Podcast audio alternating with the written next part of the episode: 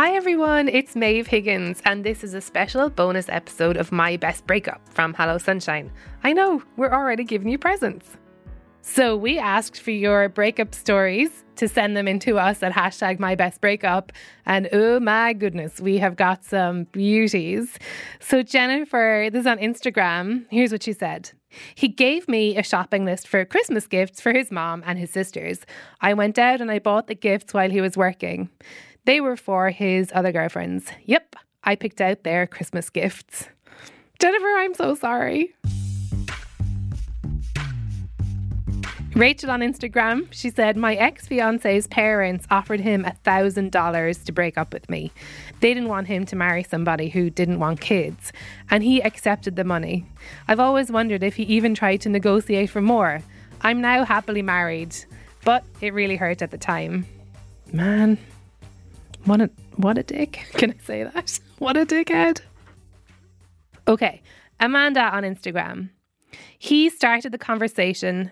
To be fair, it is really hard to start a breakup conversation. Okay, but he started the convo by saying he had just read a famous comedian's book and that after reading it, he realized that he just wasn't motivated to date me. Um, okay. Then Amanda says, hashtag weirdest wording ever. Hashtag glad the comedian gave you insight. I don't know if what comedian wrote that book. I really hope, I bet it wasn't like a good comedian. Like, I bet it wasn't Tina Fey or Mindy Kaling. I bet it was a terrible, bad comedian. So you're better off without him. Also, don't read famous comedians' books, read novels. Okay, Jamie. I was ghosted over the weekend and then got texted on Monday morning. Good. Telling me how he'd met. Telling me how he'd met somebody and he'd been he'd been seeing them for two weeks and he hoped we could still be friends. Hashtag loser. oh my God. Also, I'm not sure about that hope we could still be friends line. Like it sounds like it wasn't that serious or important to you, so he just kind of threw that out there. I think if you've known somebody a really long time and you have proper links with them, then you can talk about being friends.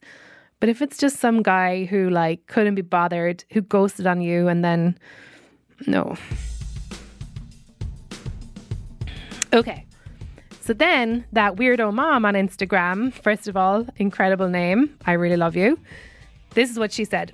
He started moving in with me. I thought he was working a lot on weekends, that he had an on call job. Nope he had another girlfriend he was living with, but she was actually busted by his ex wife because she knew about me. He was trying to get back together with her, and she told me. And we started putting the pieces together and figured out the other woman. What?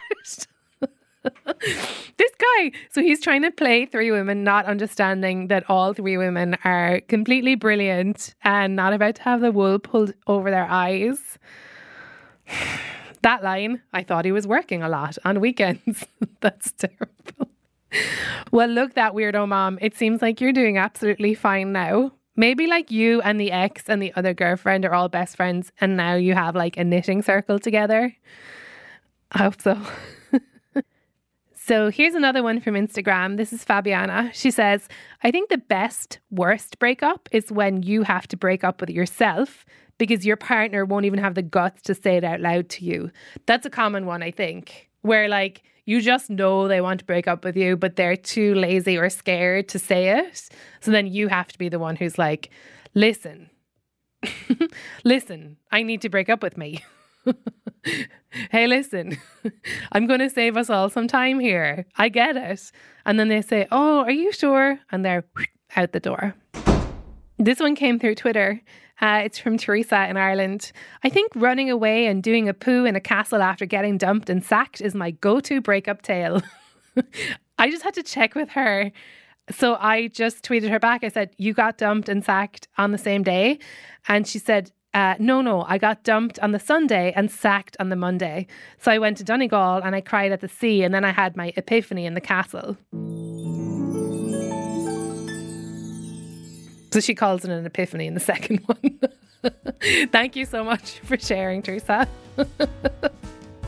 so, those were some breakup stories that we got from you. Thank you so much for sharing them. I wonder if you could send us any breakup advice. The best things that you do to help yourself through a breakup. Send it in to us. Hashtag my best breakup. We'll be back in your podcast feeds next week with a full episode of My Best Breakup with stories about breaking up and moving on. You won't want to miss this one, so make sure that you subscribe now.